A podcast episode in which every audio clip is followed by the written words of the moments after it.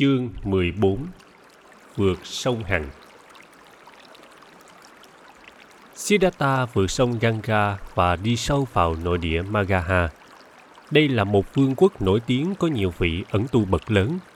Siddhartha quyết đi tìm cho được vị chân sư có thể trao truyền cho bí quyết siêu sinh thoát tử. Phần lớn những nhà tu hành này đều cư trú trong chốn núi rừng.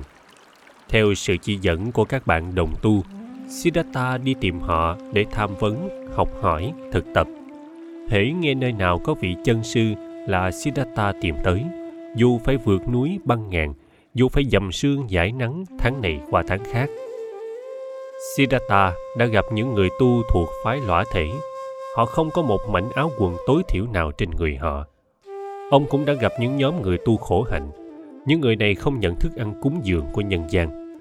Họ chỉ ăn rễ cây, đọt cây và trái rừng. Họ để cho nắng gió và mưa bão hành hạ sát thân họ. Họ tin rằng chịu đựng được những khổ hạnh như thế thì sau khi chết họ sẽ sinh lên cõi trời. Có một hôm, Siddhartha nói với họ, dù các bạn có sinh lên cõi trời đi nữa, thì những đau khổ trên trần gian vẫn còn nguyên diện. Chúng ta tu đạo, tức là đi tìm phương thuốc giải khổ cho cuộc đời, chứ không phải tìm cách trốn tránh cuộc đời đã đành là nếu ta o bế thân thể ta như những người chủ trương ăn chơi kia, thì ta không giúp được gì cho cuộc đời. Nhưng nếu ta hành hạ thân thể ta ta cũng chẳng giúp được gì hơn cho cuộc đời là mấy. Nói xong, siddhartha từ giả họ và tiếp tục con đường tham cứu học hỏi của mình. Ông tìm tới nhiều đạo tràng khác nhau. Có nơi ông lưu trú lại trong ba tháng để thực tập, có nơi ông lưu trú lại sáu tháng. Niệm lực và định lực của ông nhờ sự thực tập càng ngày càng tăng tiến. Nhưng đạo lớn của sự vượt thoát tử sinh, ông vẫn chưa tìm được. Đôi khi ngồi thiền tập trong rừng, hình ảnh của vua cha, của yasodhara và rahula cũng như những hình ảnh của quãng đời niên thiếu hiện về. Năm tháng qua thật mau, mới đó mà hai năm đã trôi qua từ ngày siddhartha rời bỏ xứ sở. Siddhartha nhiều khi không khỏi sốt ruột. Tuy vậy đức tự tin vẫn còn rất mạnh trong ông. Một thổi nọ, Siddhartha ẩn cư trên sườn đồi Bandava, cách kinh đô Rajagaha của vương quốc Magadha không xa. Một hôm, ông cầm bát xuống núi, đi vào kinh thành khất thực. dáng đi của ông nghiêm túc và khoan thai. Phong thái của ông trầm tĩnh. Hai bên đường, người ta dừng lại để nhìn vị sa môn khất sĩ Ông đang đi trên đường phố mà ung dung như một con sư tử đang đi giữa chốn sơn lâm. Tình cờ xa giá của quốc vương Magadha đi ngang qua đó. Vua Bimbisara cho dừng xe lại để quan sát ông. Rồi vua ra lệnh cho một thủ hạ đem thức ăn đến cúng dường vị sa môn khất sĩ này và tìm cách theo dõi ông ta về nơi ẩn cư của ông cho biết chỗ.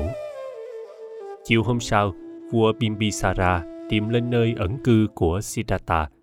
Để xe tứ mã dưới chân đồi, vua leo lên cùng với một tên thị vệ. Thấy Siddhartha đang ngồi dưới một gốc cây, vua tiến tới chào. Siddhartha đứng dậy. Nhìn cách ăn mặc của vua, ông biết đây là quốc vương Magadha.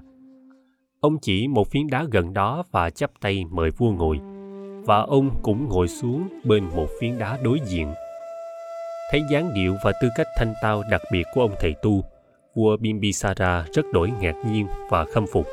Vua nói, trẫm là quốc dương xứ magadha. Trẫm đến để kính mời sa môn về kinh thành với trẫm.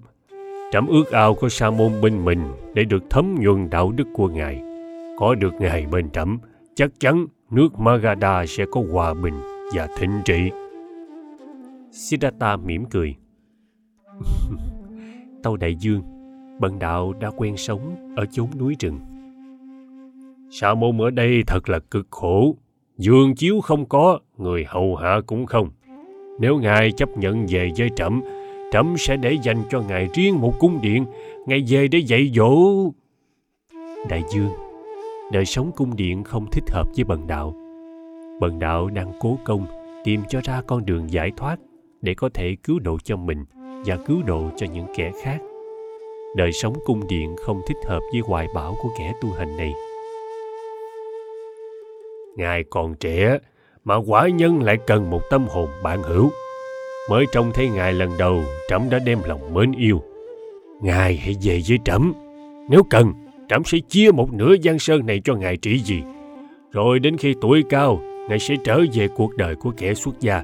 Như vậy cũng chưa muộn bần đạo xin cảm tạ tấm lòng chiếu cố của đại dương. Nhưng quả thật giờ đây, bần đạo chỉ có một ước vọng mà thôi.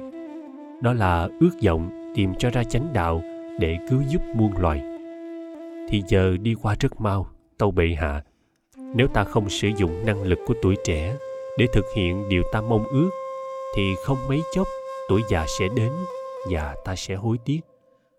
Với lại cuộc sống rất vô thường cái khổ của sinh lão bệnh tử luôn luôn rình rập ta. Những ngọn lửa phiền não nội tâm như tham vọng, giận dữ, quán thù, si mê, ganh ghét và kiêu mạn đang nung nấu tâm hồn ta. Ta chỉ có thể đạt tới an lạc thật sự nếu ta tìm được con đường. Chỉ khi nào đạo lớn được tìm ra, mọi loài mới có một đường thoát. Nếu bệ hạ có lòng yêu mến bần đạo, thì xin bệ hạ để cho bần đạo được theo đuổi con đường mà kẻ tu hành này đã hướng đến từ lâu. Càng nghe, vua bimbisara càng lấy làm cảm phục vị sa môn khất sĩ. Vua nói, quả nhân rất sung sướng được nghe những lời nói đầy cương nghị và đầy đạo hạnh của ngài. Kính bạch đại đức sa môn, ngài là người xứ nào? Dòng họ của ngài là dòng họ nào? Ngài có thể cho quả nhân được biết hay không? Tâu đại dương bần đạo xuất thân từ dương quốc sắc gia. Dòng họ của bần đạo là sắc gia. Vua sudodana là người thân sinh ra bần đạo hiện trị vì ở Kapilavatu và mẹ của bần đạo là phu nhân Mahamaya.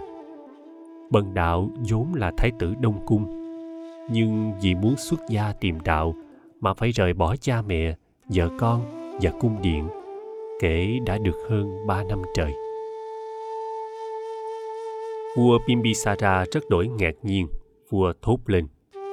À, thế ra ngài cũng là người thuộc giới cành vàng lá ngọc trẫm hân hạnh được gặp ngài bà sa môn giữa hoàng gia xứ sắc gia và hoàng gia xứ magadha đã có liên hệ thân hữu lâu đời trẫm đã dạy dột dám đem danh lợi ra mà thuyết phục một vị đại sa môn.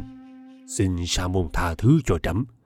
Trẫm chỉ xin ngài một ân huệ là thỉnh thoảng viếng thăm cung điện để trẫm được cơ duyên cúng dường. Rồi khi nào tìm ra được đạo lớn, xin ngài từ bi trở về chỉ dạy cho đệ tử. Xin ngài hứa cho. Siddhartha chắp tay đáp lễ.